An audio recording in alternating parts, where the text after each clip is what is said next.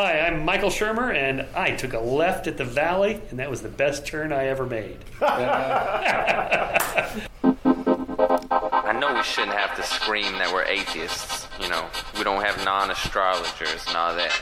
But with the religious people taking over the world, I mean, we can either speak up or be pushed into a corner. I'm proud to be an atheist, a skeptic, a non-believer, an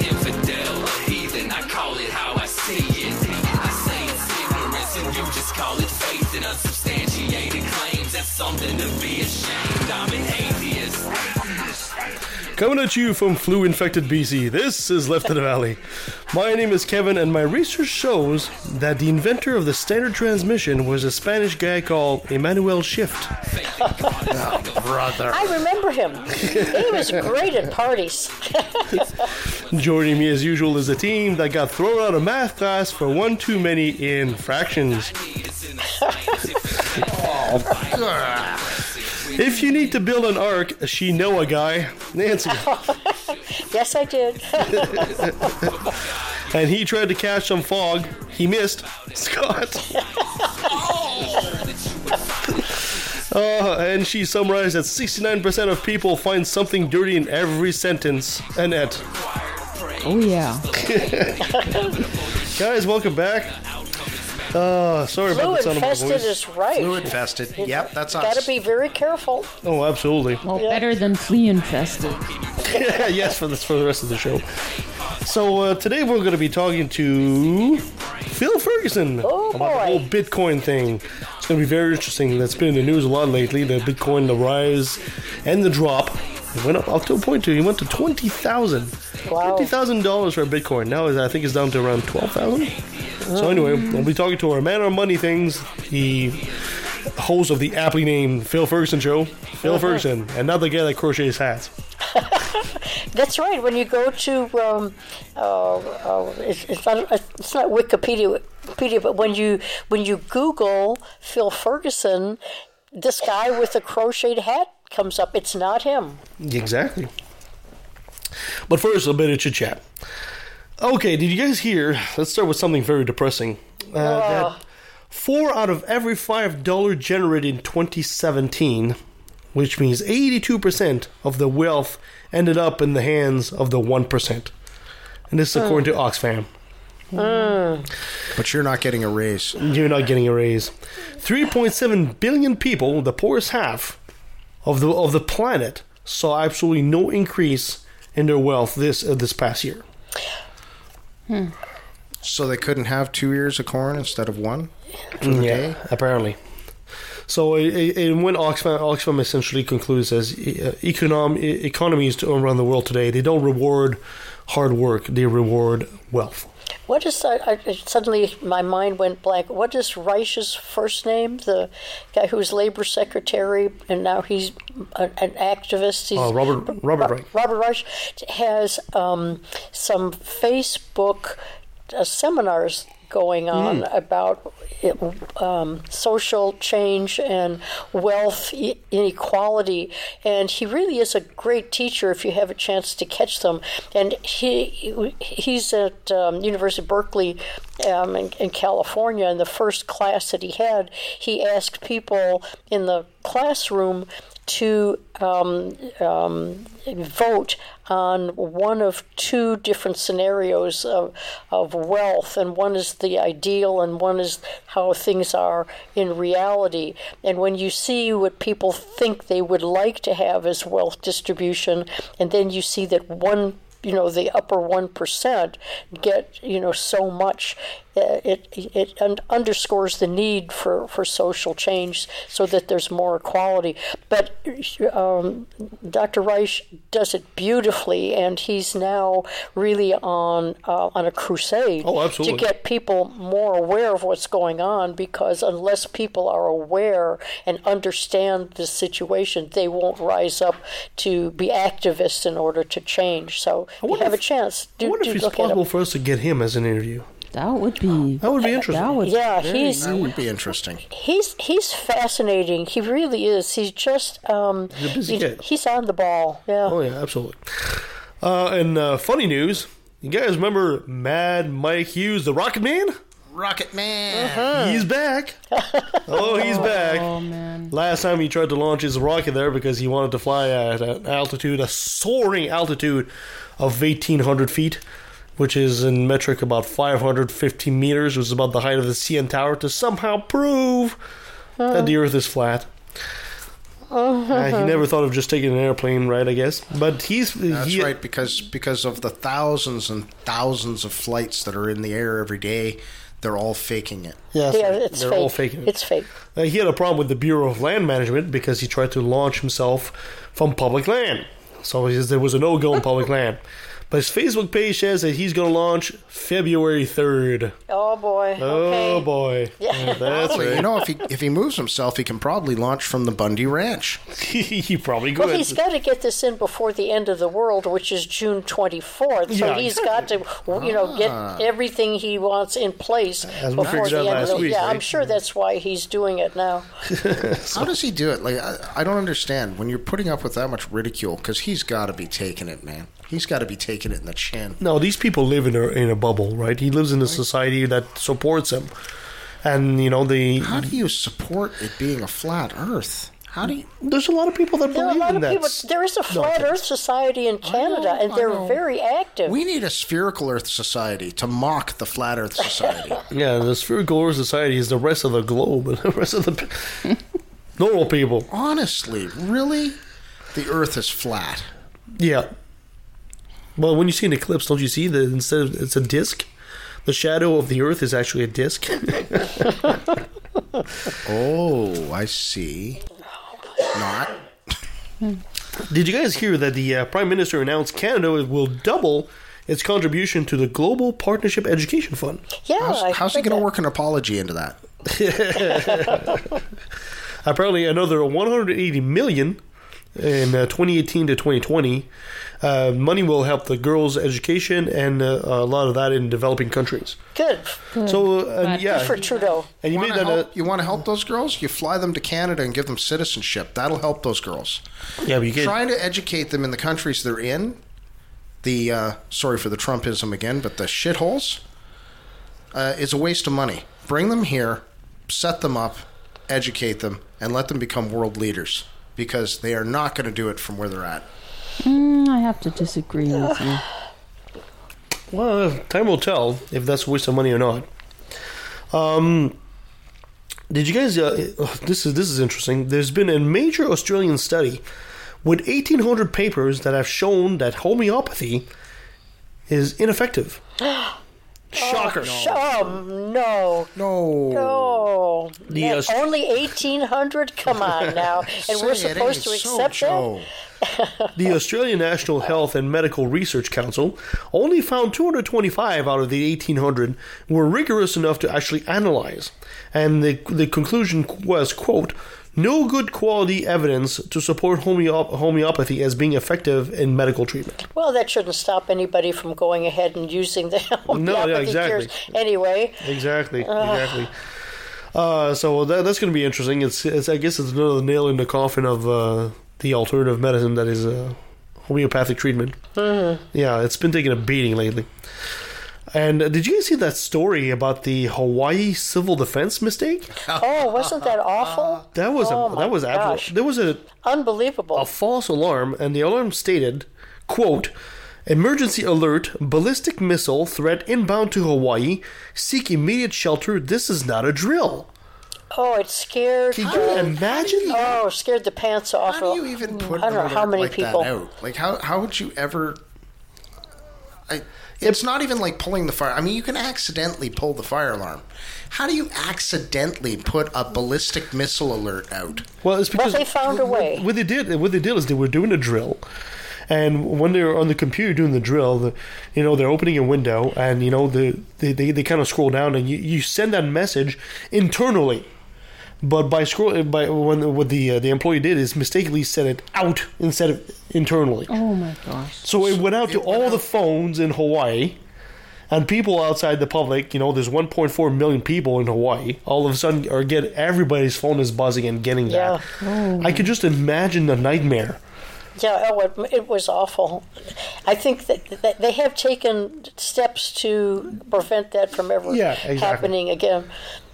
But then after that, wasn't there another incident that was similar? Oh, I that? don't know. I don't know if there was or not. Yeah. Yeah, I didn't. Uh, Uh, it's it's it's good to know that in a way they're they're preparing for something like that because well, it's good to know that they had all that. me- I mean, the messages all went out. They went across the radio. It Yeah. went across the television. It went across everything. So yeah, guess what? Your civil alert system works. Um, you create a lot of anxiety there for a couple of minutes. Yeah. That's for sure. Uh, the, uh, the the military says that if there was a real attack from North Korea, uh, people would actually have about twelve minutes. So uh, The worst 12 minutes ever. yeah, yeah. So You're on, so so you're on a chain of islands. Exactly what's 12 minutes going to do for you in the first place? Yeah. yeah. What do you do? You open a cold one and just sit back and watch the fireworks, or Sit down on the beach with a cold one Yeah. in your chair and face North Korea. I mean, you know, what you should do. you might see the What missile else coming can in. you do? Yeah. I, I, I could I could just yeah. It's, it's a scenario. It's a Let's nightmare hope, scenario. let's hope not. Yeah, can you imagine Let's us in the middle of recording not. a show and buzz buzz, the phone rings, and all of a sudden there's like inbound missile coming to Abbotsford? Well, we probably deserve it, but anyway, I could just imagine Heaven? Abbotsford. I don't, Again? The comments of Kevin are not necessarily those of Lifted Valley subsidiaries, etc. etc. Oh goodness.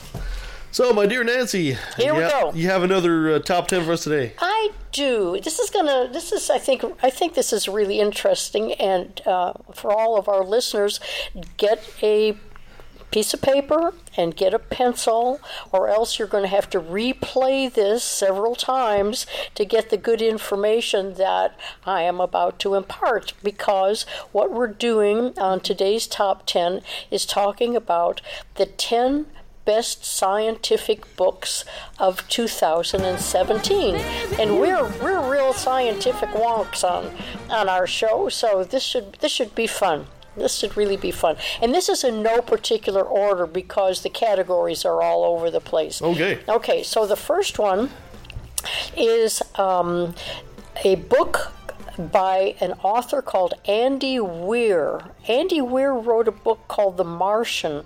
Is anybody familiar with him? Yes. Okay, well, he, he has a second novel called Artemis, which is centered around um, a feisty young Saudi Arabian who moves to the first city on the moon when she was a little girl. So that's the that's the premise, and she's swept up into high stakes heist on the aluminum colony she calls home. And Weir says he wanted this story to be a little different from his first hit. Did you like the the um, the, the um, Well, I didn't read the book. I saw I saw the movie. oh, okay. And I can't help but make that little reference because I also saw later on there was a a video of uh, somebody apparently um, uh, had had fun and calculated how much money it would cost the Earth to save Matt Damon. Because in, in a lot of, in a lot of movies, Matt Damon is one being rescued, whether it's The Martian or Saving Private Ryan or, or, or other of his movies. He's the one being rescued, It- and it is apparently, true. He apparently he gets himself into a lot of trouble. apparently it's costed a lo- the Earth a lot of money to save Matt Damon. Uh, so, th- so it's possible that Artemis will also be made in, into a movie if the first one, first one was a hit. So that's a that's a Absolutely book. That's a that's a good sci-fi book um, about uh, life in space that anybody wants to. Okay, s- something totally different. Um, Henry David Thoreau died in 1862, but some of his never pu- before published journal entries are included in a new collection, which is a delightful illustrated ode to animals called Animals.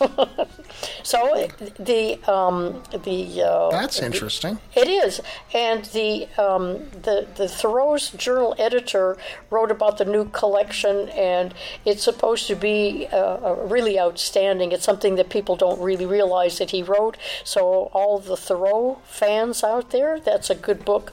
Uh, it's called Animals that you might want to add to your collection.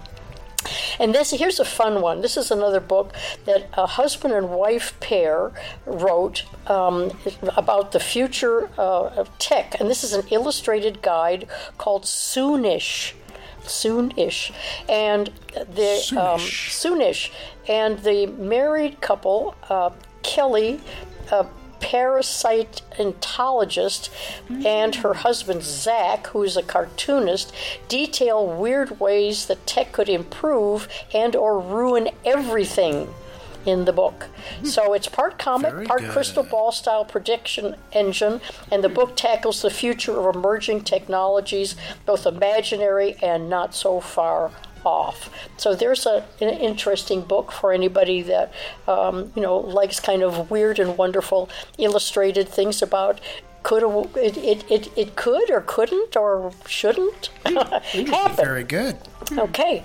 Um, now there's a nonfiction book, and I've heard about this one, and it really is supposed to be a, a good one. It's called Code Girls The Untold Story of the American Women Code Breakers of World War II. Anybody hear about that one? No. Oh, that's supposed There's to be great. There's a show about uh, these Yeah, women. th- th- well, that was Hidden Figures, but that's a different. That's a totally different. Yeah. These are these are the code Never breakers. even heard about these ones in the states. Yeah, these these women were um, single, college-educated, crossword puzzle-loving women who were secretly enlisted to decrypt World War II messages Wow, for the neat. U.S. Yeah, and that um, book is written by a. Uh, let me see, who's the author of that one?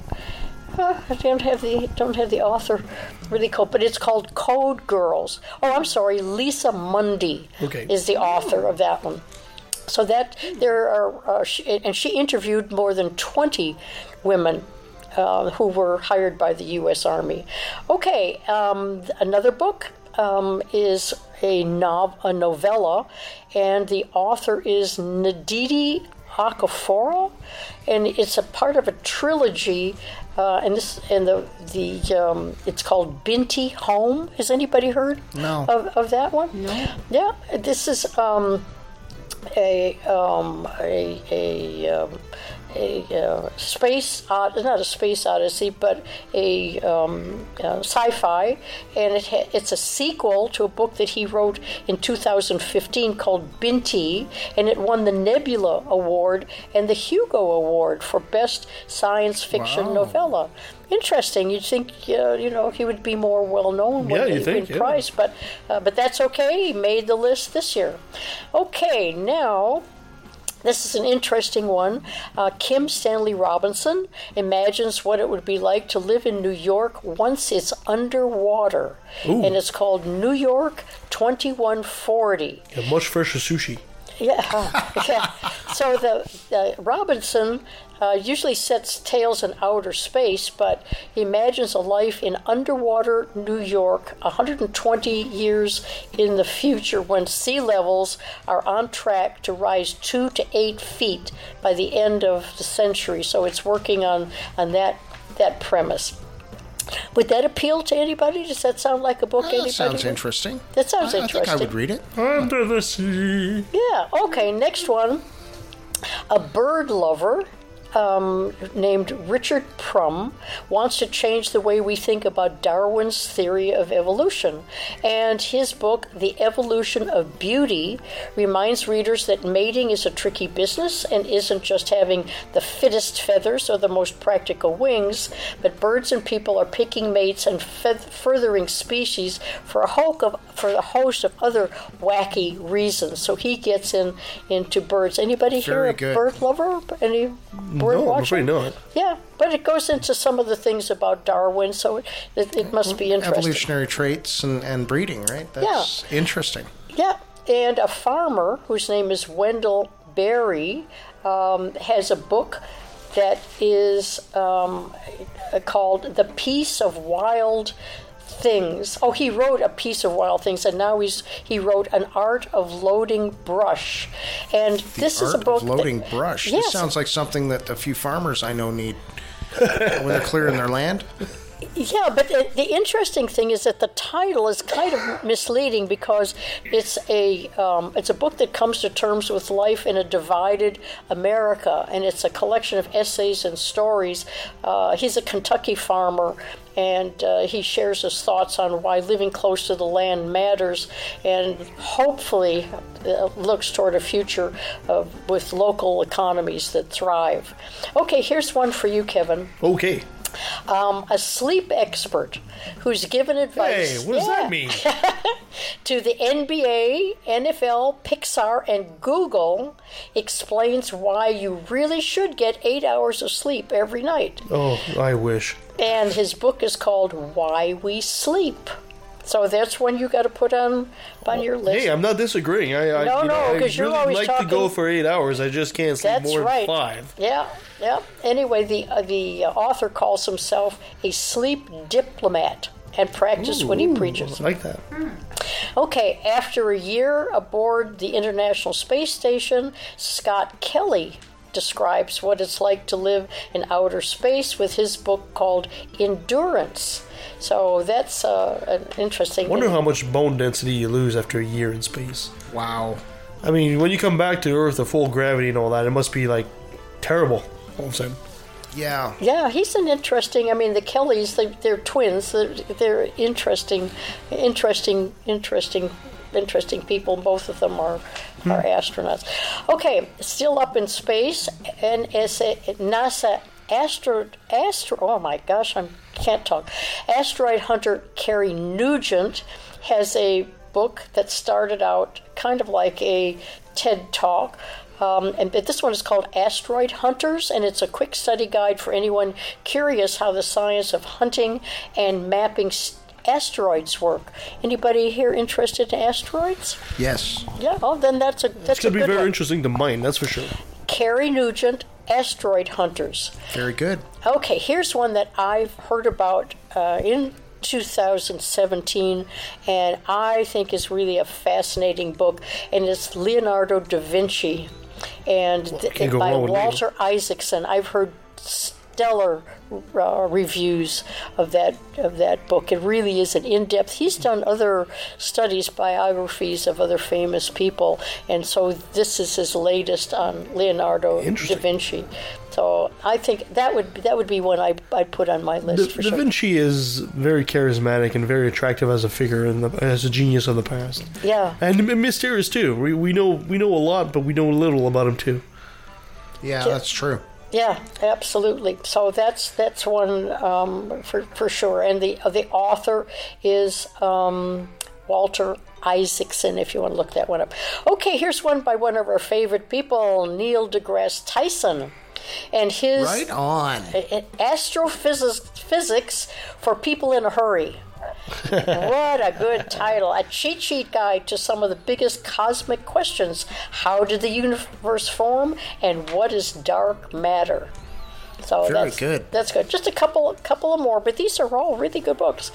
Um, Derek Thompson looks into the science of hits and flops in a book called Hitmakers, and he details how our most basic evolutionary needs to belong, to escape, to aspire to understand, and to be understood have been driving everyday decisions about what's cool for centuries. So, anybody's interested in culture, pop culture, and things like that, Hitmakers, then it's that's a good. science. Very good. Good.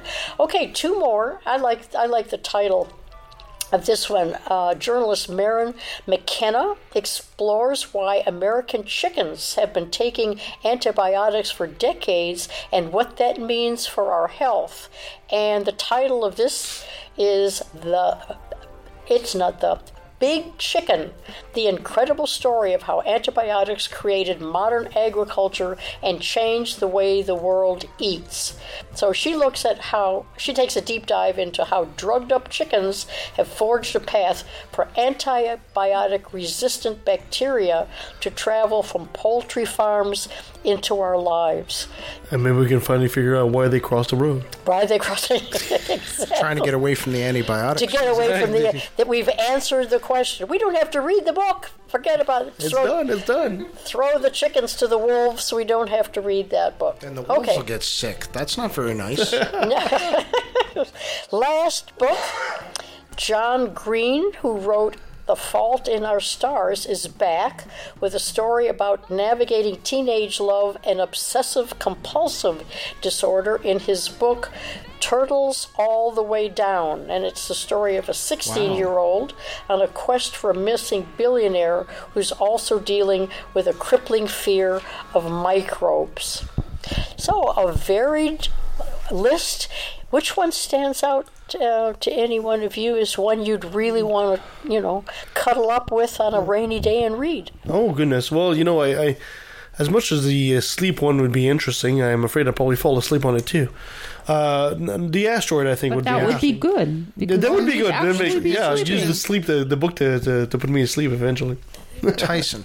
Yeah, I, I would go. Oh, for, yeah. I would go for Tyson. And- Probably. yeah, I also like the illustrated one where they look at different technological uh, um, inventions and you know say, is this good, bad, or you know, or should we should we continue with it? That or one try sounds something new? interesting to, to get into, to dig into Yeah. and read. Yeah. Yeah. Yeah, that one, and of course for me, the one about evolution.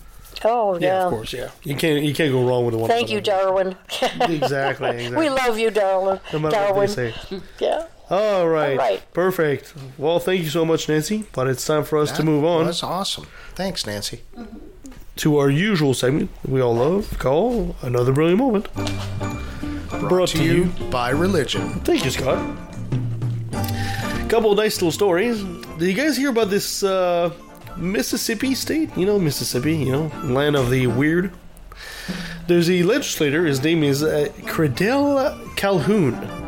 Well, that sounds right out of a book right now. It Yeah. does, We're doesn't reading, it? we're reading a fiction Calhoun is aren't? Irish. Well, he has proposed a bill that would force teachers to recite the Ten Commandments at the beginning of every school day. Because what Mississippi needs in its public school is more Jesus. Yeah, that, there's not enough. I know. That's right. That way they can end up like uh, Ethiopia or Niger or Yeah, I don't think that. bi- I don't. Yeah, I don't think that bill is going to get too far. I think he's mostly doing it, you This know, just Mississippi. a rally. yeah, it's this is Mississippi. Mississippi. They might step it up Well, and say, had- you know what? You're, you're not only going to read the Ten Commandments, you're going to read the Lord's Prayer too. Yeah, well, I, Somebody's I'm, going to modify it. I'm thinking that someone in the in the state legislature with a little common sense is going to say, "Hey guys, This we're going to get we're going to get our fannies, you know, uh, uh, sued on this one." It's never stopped them it's before. Mississippi. So what used to be an Let's op- follow it because I'm I'm Oh, yeah, thinking sure. I'm thinking that common sense will prevail, and you saying it's But it's- Mississippi. So let's follow it and see what happens. I'd like to know who in that state can actually spell Mississippi. M I S S I P P I. No, you just missed. You just said Mississippi here. We'll send you to Mississippi. right. I'm sorry, there's actually- Yeah, This- that's Yeah. four S's. Sorry. Four S's. We're sending you there till you can spell it correctly. I'm gonna have to go back to. I'm gonna have to go back to. So what used to be- school? So what used to be an optimal moment, uh, an op- optional moment of silence, would be required in every public school.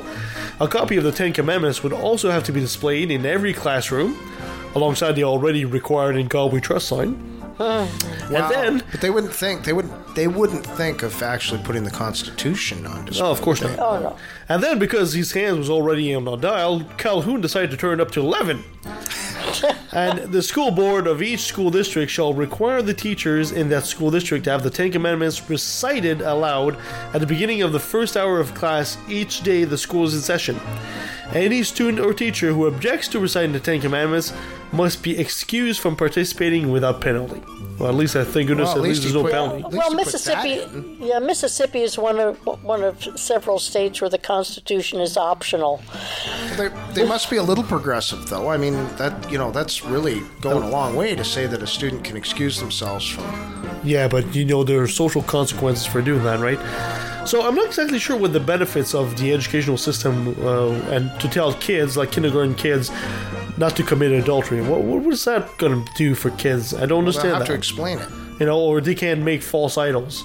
Yeah, Yeah, yeah. I'm sure a grade one t- kid is going to say, "Well, what the hell does that mean?" You know? That, uh, Oh, they can't take God's name in vain. Or they have to rest on Sunday. Doesn't make any difference. They'll get so used to hearing the words that it's just going to, you know, it, it, um, sear into their brains so that they, they know that that's the way they have to be as they grow up. Yeah. That's it. They don't have. To, they don't. They, they don't need to know the meaning of it. It's just that's what that's what you're supposed to do, and that's what you're supposed to say. Yeah, it's not just a horrible idea; it's actually illegal. Uh, so giving students and teachers the option of opting out doesn't change that. Uh, shoving the Ten Commandments down the throat of every school. But it's so forward thinking. I mean, I mean, Christians are just so downtrodden. Well, you I know they're so they're so penalized. The, the, the reason I have the reason I have this little ray of hope, and I realize I'm in the minority here, is that Alabama just elected their first Democratic senator. Yeah, and if by- Alabama, by the skin if of their. Alabama, you, if Alabama can move that far forward, you know, in, a, in such a short period of time because of what the political uh, climate is, I have a feeling that maybe in the next 37,000 years, Mississippi might be able to take that first step as well. I got hope for you, Mississippi. Okay. Well, you know what? I, I'm sorry, Nancy. I'm going to crush your dreams there. because what what you, Again. what you don't know is this Calhoun guy is a Democrat in Mississippi. in Mississippi. yeah. Yeah. I, yeah. So I'm sorry, dear, but you know. He's he's, pro- he's a conservative Democrat. Yeah, They're going to have to get a liberal Democrat. That's the way it is in the South. Well, we'll see. Moving on. Okay, I'm not crushed. I rise. Nevertheless, I persisted. So let's move on from Mississippi to Tennessee, another bastion of culture and oh. intellect. Uh, there's a They got ten- good grits, though. yeah, there's a Tennessee man who told police this week that Jesus, Jesus, personally came to him and told him to let him drive on his behalf. Oh, okay, Oh, I yes, yeah. yes, yes. Yeah. That's right. Jesus didn't take the wheel. So Jesus took the wheel apparently. no, he didn't. Well, he forgot. You know, he's he's used to driving horses with chariots, so I guess the car was a bit much for poor Jesus. The result, report local news station WVLT, is that his car his car veered off the highway and then flipped over five times. I don't know. Maybe Jesus should be a stunt driver. I th- this Yeah, five five times times, is that's pretty, pretty damn good. That's pretty awesome. That's pretty Most good. people can't get the car to. Well, okay, wait a minute. We live in the Fraser Valley. There's people who flipped a car over on a sunny day going down the highway at 50 miles an hour. straight. They're going straight down the highway. And so, five times? Yeah, okay, I'll, I'll oh, believe man. it. He So- must have learned to drive in Abbotsford. When the uh, Tennessee Highway Patrol officers uh, say that when they arrive on the scene at the accident, 33 year old Chad England was speaking gibberish and trying to flee the scene while carrying a jar. A jar of what? Doesn't say. Oh, Police said that uh, England was obviously under the influence of drugs at the time of the crash. Normal's brains were in the jar. Maybe, although the man apparently refused to take a blood test. A search of England's car revealed, according to the, uh, the news, six grams of marijuana, 0.6 grams of cocaine, a pipe, rolling papers, three quarters empty bottle of Crown Royal, a small empty bottle of Crown Royal, and several cans used It's used the for Canadians' huffing. fault. Yeah, that's right. It's Canada's fault. And, that's and, circumstantial. and it's all circumstantial. All and the cops circumstantial. planted the evidence. Yeah. Police arrested him and charged him with, among other things, DUI, first offense, felony possession of Schedule 2 for resale, possession of Schedule 5, or 6, I should say, and possession for of paraphernalia. Officials also say that England had no driver's license in his possession and that his car was not insured. Who needs a driver's license to When you got flip five Jesus, times? when you got Jesus, you know. Jesus is taking the wheel, so it's not a problem, right? Jesus was not found at the scene, so now he's looking. He's on the lamb. he's on the lamb. There's a joke there somewhere. I don't know. Jesus Well, what, what, was that? Was that? Uh, what was that called? the uh, Lamb of God is now going to be pork chops? I don't know. Jesus. Lamb chops, lamb chops. So what, what do they call that? Uh, uh, hit and run, or you know, flip and run? I don't know. Jesus on the lamb, so uh, be on the lookout for a Jewish carpenter in in, in, in Tennessee that uh, seems a bit lost, oh, and possibly high. A little drunk. Oh, oh, thank you so much for that, guys. Oh, this is fun. Oh, okay, okay, so let's take, let's Back take to reality. Let's yeah, let's get back to reality. Let's take a quick pause, and when we come right back, we'll be talking to Phil Ferguson, the host of the aptly named The Phil Ferguson Show, about Bitcoin and cryptocurrency. So stay with us.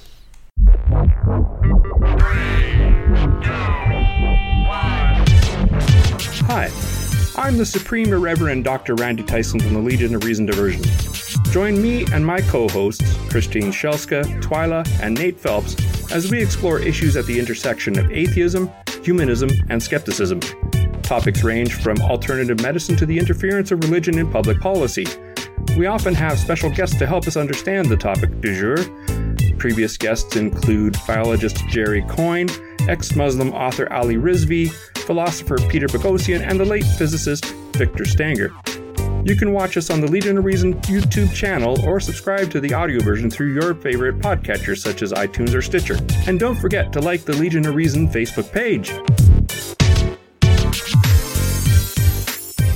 Do you know where Saskatchewan is? Probably not. It's in Canada. If you do, you might know a city named Regina. In Regina, there's a studio. And in that studio, there are, at least once a month, a bunch of skeptical atheist geeks and goofballs who get together to do a podcast. We are the Brainstorm crew, and we're trying to help spread a bit of reason and critical thinking while still having fun. Never taking things too seriously, but still not accepting everything we're told, we go through different topics, exploring them in depth and often disagreeing. We try to stick to provable facts and we never trust a myth. That's why we say we're woo free since 2013. You can find us on iTunes, Stitcher, or Spreaker under Brainstorm, or check out our website, brainstormblog.net.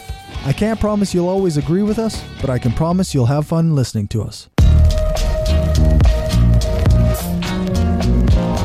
Whoever is led to believe that species are mutable will do good service by conscientiously expressing his conviction. For only thus can the load of prejudice by which this subject is overwhelmed be removed. So what you know about natural selection? Go ahead and ask a question and see where the answer gets you. All right, joining us online is uh, the host of the aptly named The Phil Ferguson Show. He's our man on money. He's a snappy dresser and a snazzy dancer. Phil, thank you so much for joining us yet again on Left of the Valley. Well, one out of three isn't bad. it, it, it is called the Phil Ferguson Show. I'm not so sure about the dresser or dancer thing, but uh, That's okay. We kind of use that for everybody anyway, so don't feel Oh, don't feel too much special. pressure. Uh, Phil, uh, you know, uh, uh, we have a lot of our audience that do know you, and they, your uh, uh, with your show, the Phil Ferguson Show. You give a lot of advice on atheism and financial matters. But for those of us that, that are new to, to to your show, maybe you'd give us a brief explanation as to what the Phil Ferguson Show is. Sure. It, it started out as one third finance, two thirds atheism. Although a few people have told me that I basically am talking about money, politics, and religion. So it's the three subjects you're not ever supposed to talk about. I cover them. so so we do that, but the, usually the opening segment, which will be 15 to 25 minutes long, I will do something either about basic investing of what is a bond, what is a stock, what is a mutual fund, to something like my most recent show. I spent 25 minutes going over the results of the market for the last 12 years and how you could have done in a four different examples of investment strategies and how that worked out while being in retirement and taking out 50 grand a year. So uh, it was just kind of a, a play because a lot of people have very interesting, I'll call it, uh, notions about how investing and the markets work. So I try to provide a lot of education and information and maybe just a little bit of profanity. Hold on a sec, Phil. Are you saying that I shouldn't just toss all my personal information to you right away and say make you, make me a million dollars? You know? Uh, they send the check to. Uh, no, matter of fact, it's, it's funny. One of the jokes I tell people is the number one rule of Phil Club is never send Phil money. uh, good skeptics often ask me, "How do they know I'm not Bernie Madoff?" And I said, "Well, the first thing is you never never send me any money. We set up an account that has your name on it. You can see it 24 seven via this magical thing called the internet. And at any time, you can fire my ass if you're a client. And the the account is still there. It's still your name, held by." uh, TD Ameritrade brokerage firm, not held by Phil. So I'm not printing out a Word document telling you how much you've made. It actually can be seen and verified by you, and anytime you can take your money away and, and go somewhere else. Exactly.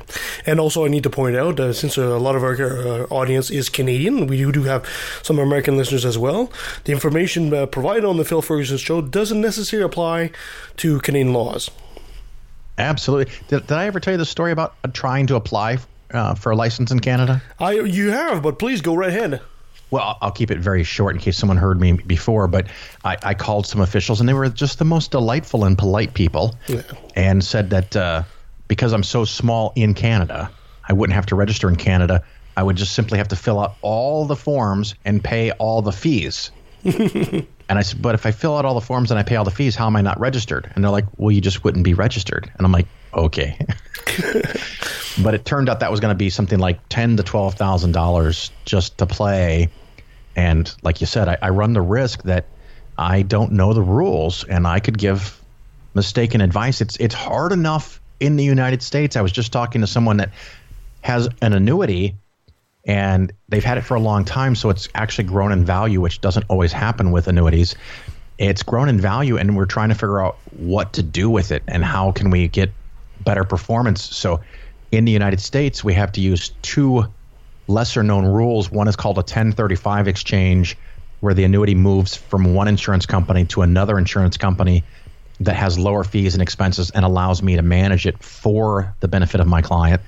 And then we're going to do another thing called a 72Q, which is called substantially equivalent payments, where they can start taking money out of the annuity without paying a 10% penalty, but you have to do it over five years or more.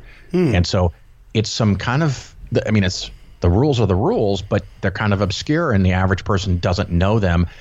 And by doing this, um, I can make this person five to ten to fifteen thousand dollars more per year uh, for the next decade just by reducing expenses and helping them transition to better investments.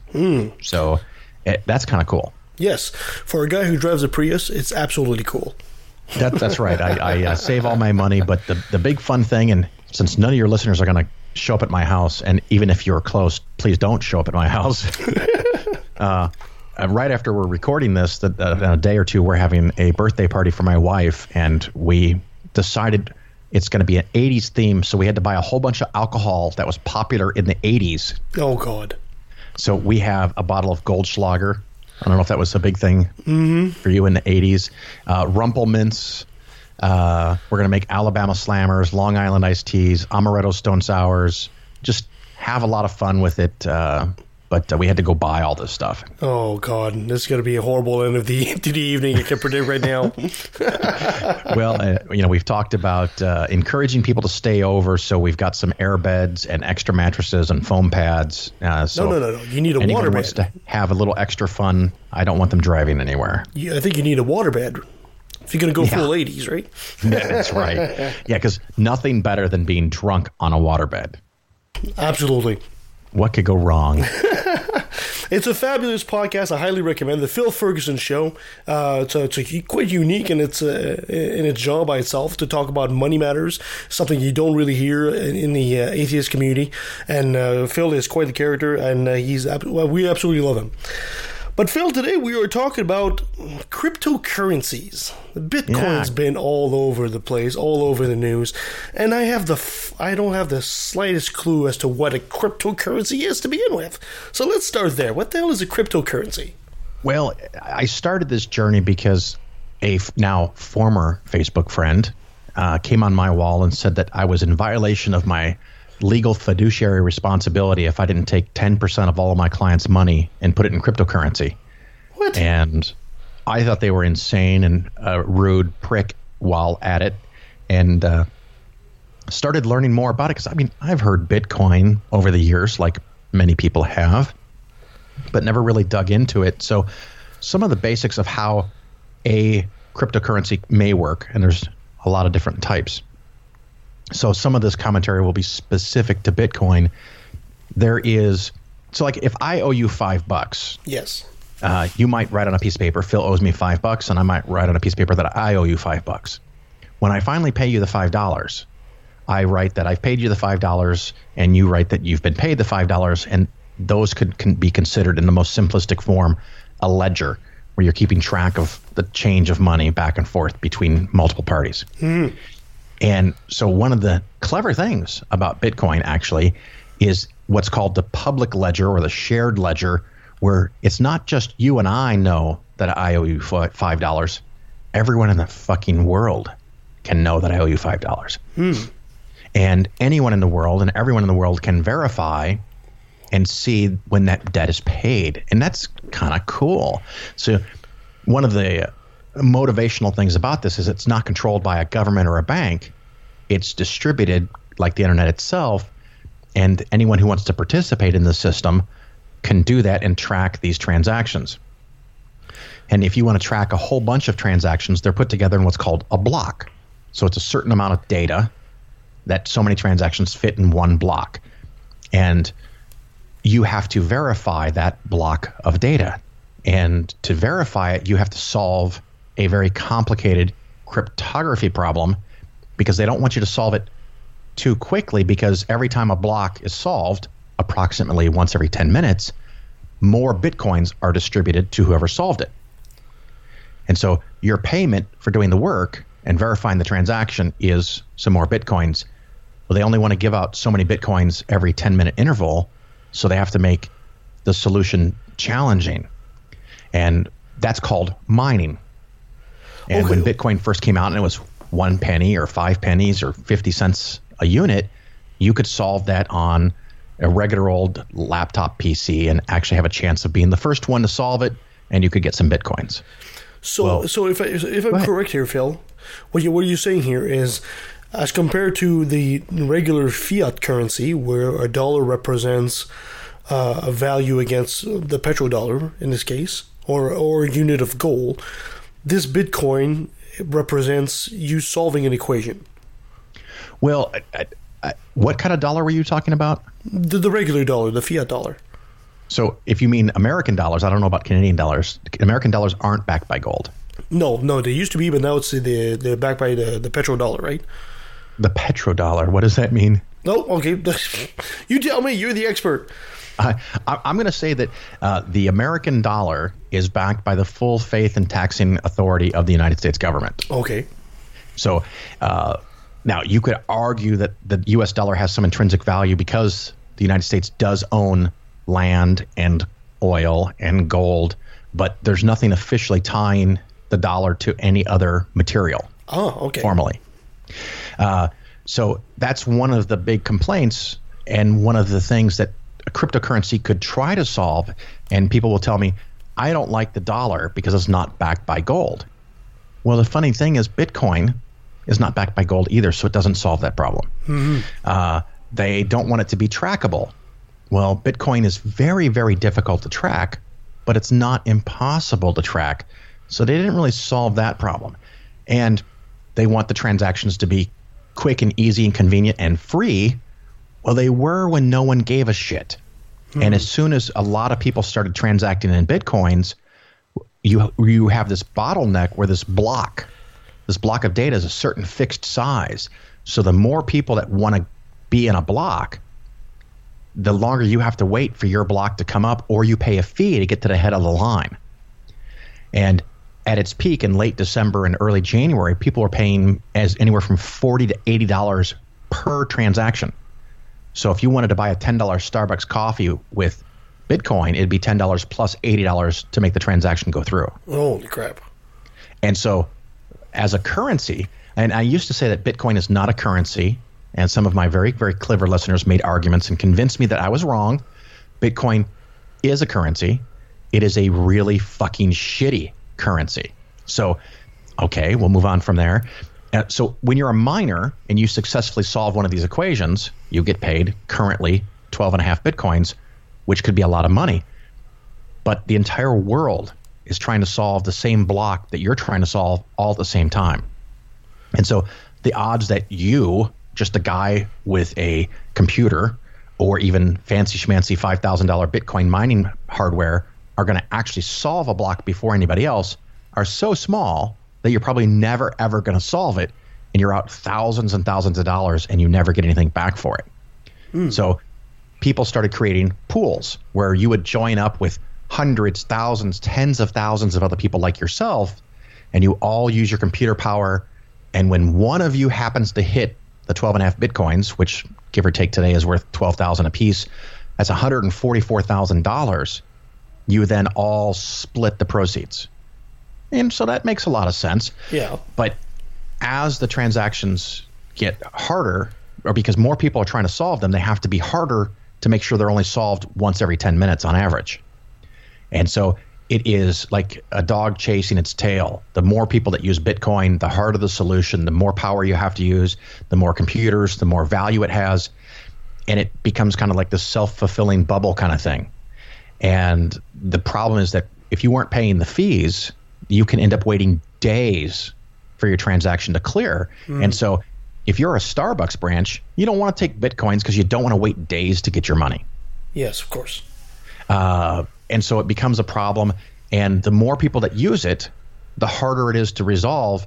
And another one of the things that what I call Bitcoin aficionados in a very slightly derogatory way like about Bitcoins is that eventually there's a limited supply and you can't ever make more because they're concerned and paranoid because they watch Fox News too much that the United States government can always print more currency by vote, by choice, which they can. It's true. I think there's some valuable reasons that you want to have that flexibility, but if you really have a concern with that, you could use something like Bitcoin, which might have a limited supply, and the theoretical top end limit is 21 million Bitcoins. And when you get there, there's never any more. The ironic thing is, in calendar year 2017, the U.S. money supply shrank because things are better than they were 10 years ago. And the government is redeeming some of the money that it created, pulling it back, and the money po- supply shrank while Bitcoin supply increased by 4% because they keep being handed out. So we're not to 21 million yet, we're at 16 million. Hmm. So if your concern was that there's an increasing supply, Bitcoin has a 4% increasing supply, whereas the US dollar shrank in 2017. So that problem is not solved by Bitcoin.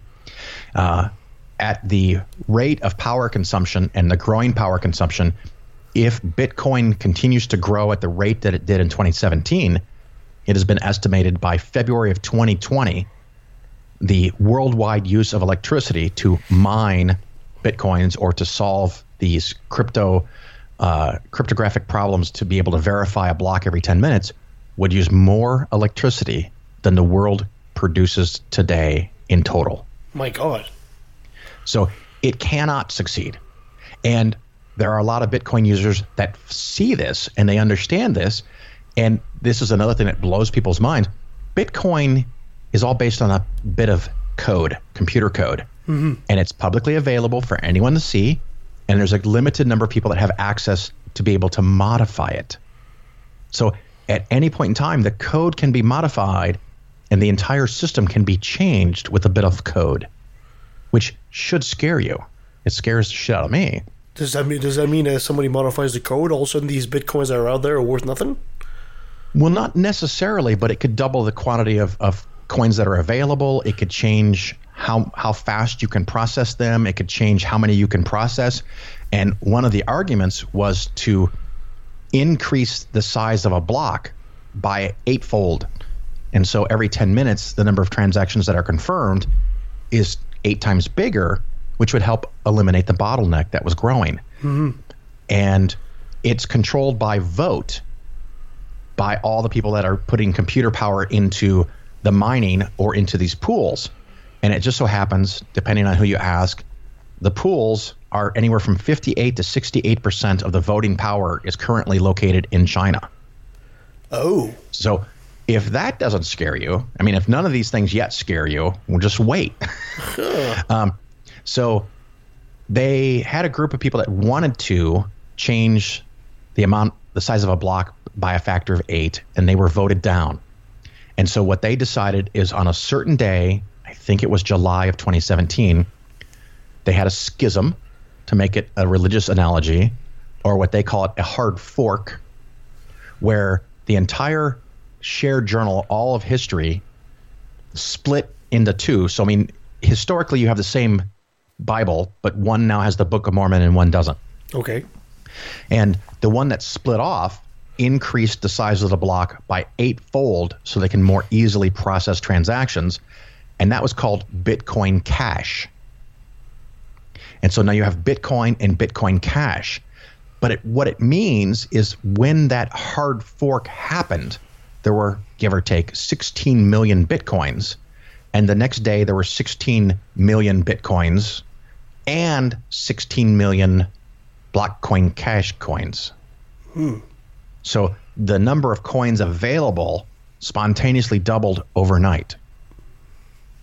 So if one of the reasons you want this is because there's a limited supply Mhm. and the U.S. increasing the supply of currency by three or four percent in a year haunts you, what do you think of it doubling overnight Yeah, exactly. by a vote? That that's bizarre. That defeats the whole purpose. Now, since Bitcoin has started, last time I looked, there are now 1,400 different cryptocurrencies, including Dogecoin, which was meant as a joke, and it's now worth two billion dollars cumulatively. What? Uh, there's a thing called Kodak coin where you can buy coins to protect the copyrights of your pictures. And companies have added Bitcoin or blockchain to their name, and the stock of legitimate companies doubles or triples overnight. This is crazy time. I mean, companies don't suddenly become worth two to three times what they were yesterday, hmm. but it's happened to their prices just by adding the word blockchain. That that that's so bizarre. Yeah, and so we're going back to the world of pets.com where back in the late 90s pets.com never made a profit, was never going to make a profit, and its stock went up up up up up and people would say things like it's a new paradigm, it's a new world, companies don't have to make money to be worth billions and billions of dollars. Well, if you take every single cryptocurrency available at the time I did this research about a month ago and converted all US dollars to cryptocurrencies, the average cryptocurrency be, would be worth about $2.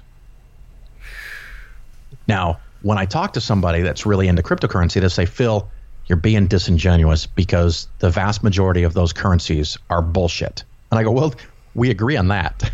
Yeah. Now, if, if let's say 90% of them are bullshit, how do you figure out which 10% are va- have value and what makes them have value and everything else doesn't? Because you just said they're all bullshit. And there's no meaningful distinction between ones that ha- allegedly have value in their mind and the ones that don't. So when you trade a Bitcoin, the only thing that makes it have any kind of value whatsoever is the fact that you can sell it to somebody else. If the demand dries up, there's nothing preventing Bitcoins to going back down to five cents a unit. It has no intrinsic, what they call intrinsic value, which is how one can evaluate the, the price of a stock, as an example. Uh, and someone will say, well, you could argue that the US dollar, the fiat currency, doesn't have an intrinsic value. And I go, you could argue that, but now I think you're being disingenuous because the American government does own things and could liquidate some of them if the dollar was deemed to be not be valuable for some other currency. But that's getting pretty esoteric. And yes, the dollar could collapse and be worthless. It has happened lots and lots of times before. And people will say something like 98% of all currencies that have been created by governments in the last 200 years have become worthless. Mm-hmm. Okay, well, now in the last 10 years, 90% of all cryptocurrencies have become worthless. Okay, what of it? Uh, so, i as a, uh, a means of buying and selling as a currency, it's horrible. As an investment, it has no intrinsic value. And if the mood switches from Bitcoin to some other cryptocurrency, or people altogether decide that these things are n- nothing other than tulip bulbs, there's no floor to keep value in any cryptocurrency that I'm aware of. Now, someone has told me that Ether or Ethereum is based on individual contracts, and so they're actually backed by um, materials of tractor or a truck or a factory or a warehouse or a building. Well, that's great. How do you value that? I, I don't know. So maybe Ether has some intrinsic value collectively, but each and every individual contract is unique in and of itself. So I, I don't I don't even know what to do with that if what I've been told is correct, and and I'm outside of my knowledge sphere with Eth- Ethereum. So maybe I'm missing something there, but uh, because of the processing power, the limited distribution, uh, electrical needs, and the costs, Bitcoin cannot, in my opinion, cannot succeed. And it's not like I'm saying don't buy some now. I'm saying don't own some now. if you have it and you've made money, congratulations, sell it now and get the hell out. Mm-hmm. Uh, that, that's. I think you almost preempted my question by saying that because I think a lot of people are seeing uh, Bitcoin as either a currency or as an investment. And I think there's a big difference between the two here. Well, well, there is, and the thing is that makes this kind of interesting to me is that it's kind of sort of both and kind of sort of neither. So when I talked about, its use as a currency, okay, let's assume it's a currency. It's a really shitty currency. Mhm. Okay, well, is it an investment? Well, it's a really shitty investment.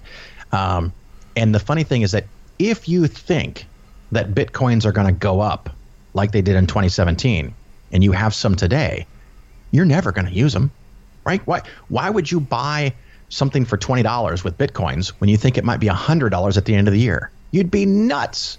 Yeah. And there's endless numbers of stories. I think something like the very first official Bitcoin transaction, someone bought a pizza with 20,000 Bitcoins. With 20,000 bitcoins. That would be billions and billions of dollars now. So you hear stories like that Yeah. in the Bitcoinosphere. And as soon as you get your hands on some, you're like, I'm never using these bitches because they're going to be worth more.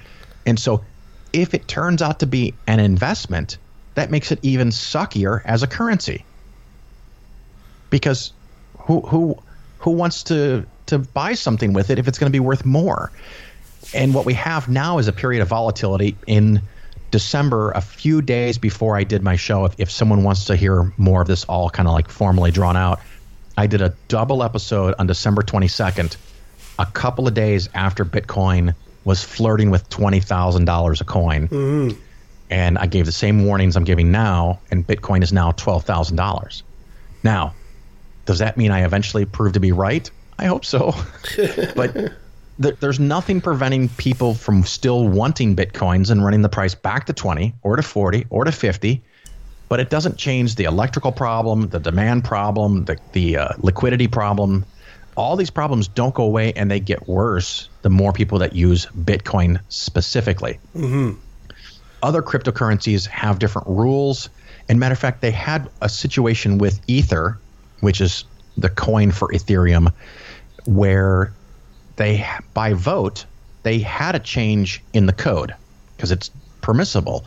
And this code that was changed had a small error, a small error in it, and it resulted in a whole bunch of Ethereum or Ether going to one individual. And at the time that it happened, this person found out that they had $300 million worth of Ether that they didn't have the day before. Wow. And they took the morally high road and they sent it back to all the people that it came from. However, they made a mistake in how they processed that, and the $300 million of Ether disappeared into the Ether. Oh, no. $300 million, poof, Ooh. gone bye bye. And it was discussed and voted on because 300 million is a small fraction of the billions of dollars that theoretically Ether is worth. And everyone decided we don't want to undo the mistake. It, happened and it's gone now. But they could have voted. Uh, there was one, well, I can't remember now if it was a mining company or a, a currency exchange that got hacked. And some accounts, what they call wallets. You hold your bitcoins or cryptocurrencies in a wallet. Some wallets got hacked and their coins disappeared, and Mhm. other people didn't. And this has nothing to do with the individual person not maintaining the secrecy and security of their own personal private key that locks the wallet, but the actual exchange, which has your information, got hacked. And so some accounts got wiped out, some didn't. And the exchange decided to be fair to everybody, all accounts should fall 36% in value. So even if you didn't get hacked into, Mhm. you lost 36% of your portfolio or your wallet because the place holding your wallet decided you you did. Wow. And that really upsets the libertarian types that are likely inclined to buy something like Bitcoin. Yeah. And of course, it's curious because they, they you'll hear someone say, "I don't care about fiat currencies. They're dead to me. They're worthless. I just made ten thousand dollars American in bitcoins." What? If you don't care about U.S. dollars, why are you so happy you made U.S. dollars? Well, uh, that was about to say, you know, once you get your your, your Bitcoin, you make ten thousand dollars. Aren't you going to convert that into real money at some point? Well, if you believe in the new world where Bitcoin will be the currency, You'll just buy and sell, and, and eventually you'll get paid. And one of the other things I had in my show is that when companies start paying employees in Bitcoin and taking that transaction kind of off the grid so that the government can't see or collect taxes on your wages or your purchases. Mm-hmm. Are you fucking serious? You don't think the government's going to come down and bust your balls? I mean, that's your fucking done deal. And uh, cryptocurrencies have gotten so big as a part of the economy in South Korea, and by big I mean like three or four or five percent. The uh, South Korean government a couple weeks ago raided half a dozen exchanges and collected records and computers and books, and they're now auditing them all for fraud. Because if you want to do international money laundering, cryptocurrency is the ideal way to do it.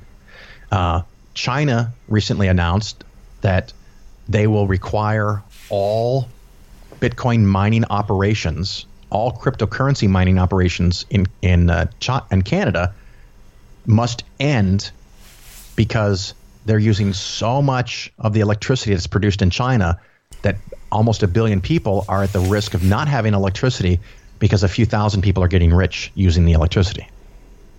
Goodness.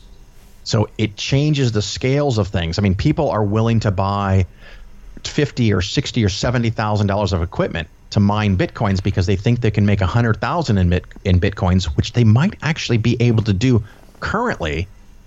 But otherwise, you would never spend seventy thousand dollars on this equipment. And if you can't use it to mine some cryptocurrency, the value of that equipment is a fraction of what you paid for it, and you Mhm. get wiped out. Yeah. So it's a very fascinating thing, and and I just I'm not interested in it. Maybe it's because I don't understand. Oh, that was one of the th- original things with Bitcoin is it's so simple and straightforward that anyone can understand it. And then I'll have people tell me, "Well, Phil, the only reason you don't like Bitcoin is because you don't understand it." I'm like, well, if it's that simple, how can I not understand it? Yeah, exactly. So it kind of sounds like the emperor's new clothes when someone tells me, "You're just not smart enough to see the value." Oh, Oh, yeah. Thanks a lot, buddy. okay. Hmm. So that's some of my thoughts and concerns with Bitcoin. And there have been multiple famous multi million dollar situations where Bitcoins have been lost, stolen, disappear.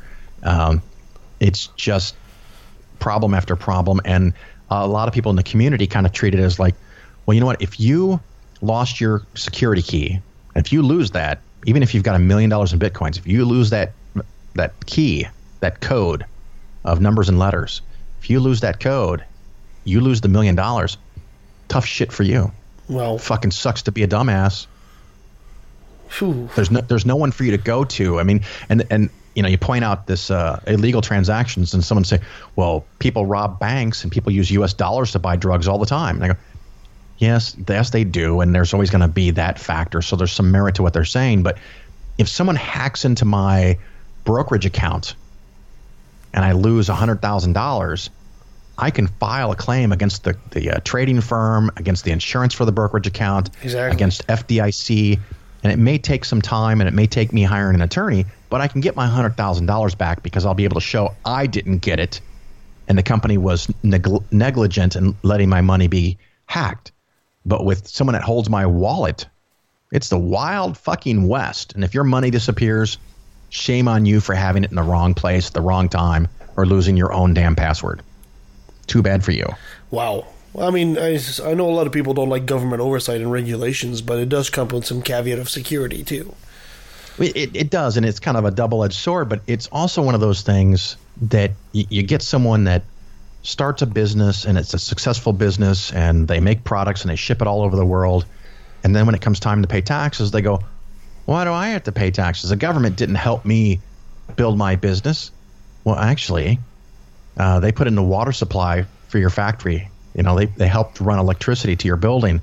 Uh, there's an organized system of, of property rights that's managed by the government so that you could buy a piece of land and know that it was yours and not have it taken away.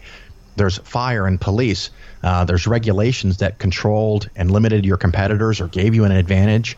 Um, there's a lot of things going on. There's an educational system that educated people that could then eventually become employees to help you make money. Those things aren't free. Exactly.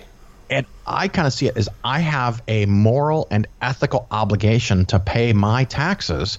And it's a really weird thing. This doesn't necessarily apply to Canada, but in the United States, people who make a lot of money. Now, I make a pretty good amount of money. I'm not like really, really rich, but I do okay. I just got a big tax cut. Mm-hmm. Well, well, that's awesome for Phil, but I don't need it. And I know there's people that make ten, fifteen, twenty thousand dollars a year, and they're going to get you know hundred dollars off their taxes. And some of them are fucking excited because they freaking suck Trump's dick, but they don't understand the services and the benefits they're going to lose are more than the one or two hundred bucks they're going to get in tax cuts. Exactly. It just blows my fucking mind. Sorry. Okay, I'm Zen. I, I just I just can't understand this country. What do I got to do to move to Canada, dude? Well, you just have to prefer hockey over baseball, and uh, remember that our beer is stronger, essentially. Well, see, they uh, I don't really care that much about baseball, so I could fake the hockey until I make it. You can uh, totally the do beer that. thing, we we might have a problem because I can't do beer. That's okay, man. That's okay. We'd love to have you up here. Thank you so much, Phil, for all that in- interesting information about Bitcoin. Uh, but the mic is all yours. Feel free to plug your show as much as you can, sir. By by all means, go right ahead.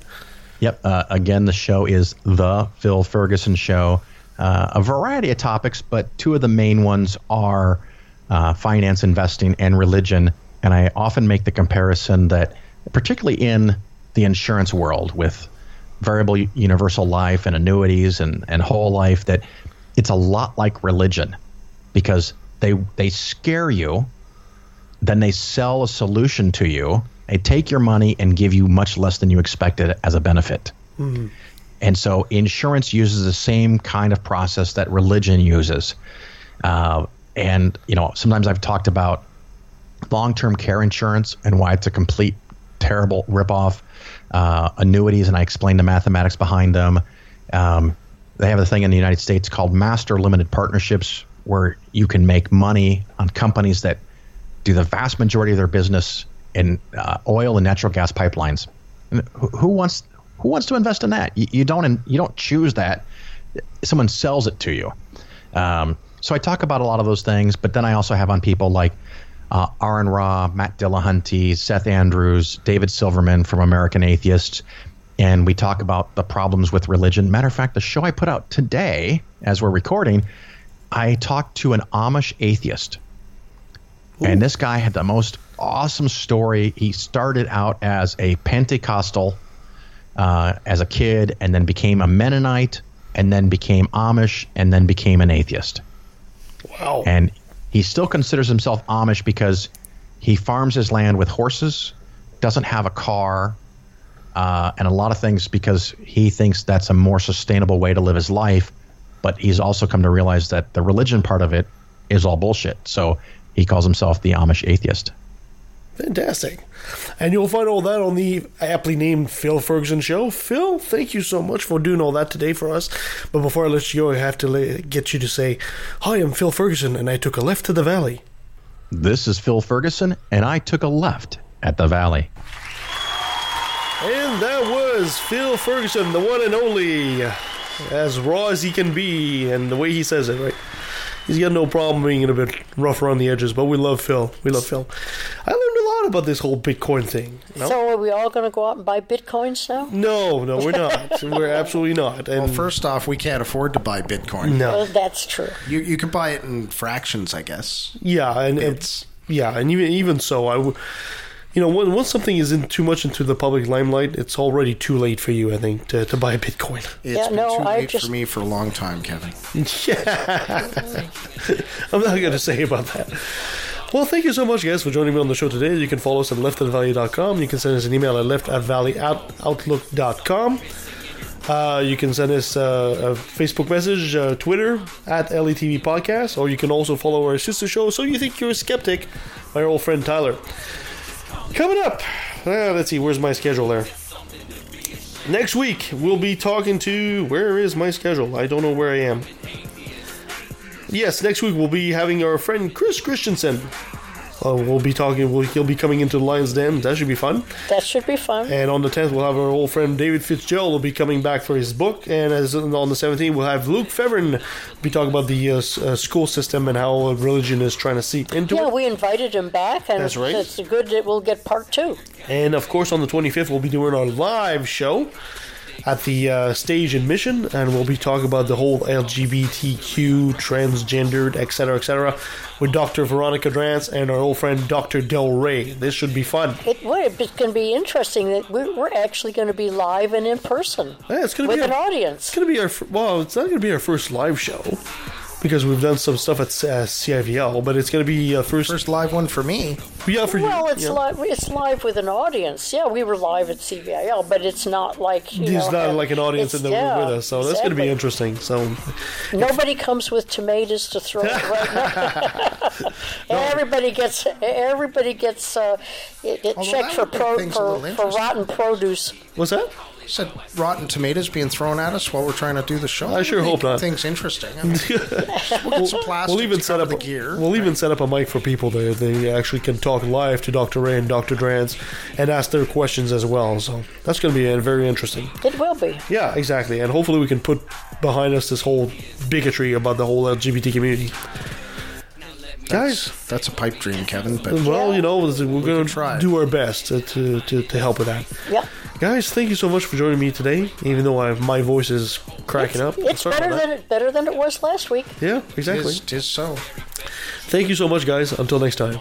business, he loves money too much. We know that they love the kids, but how the fuck can we protect them while they planning to molest them? We teaching them to respect them. Respect them. Fuck that. The system is broke down, working backwards, and the only action or tactic I plan to practice now is to attack them. The parties of God's hands are bloodstained, millions of murders by believers, and they're all in God's name. And let me take a sec, don't mean to sound so hateful, but I swear to God, pun I find it disgraceful that many atheists are told to be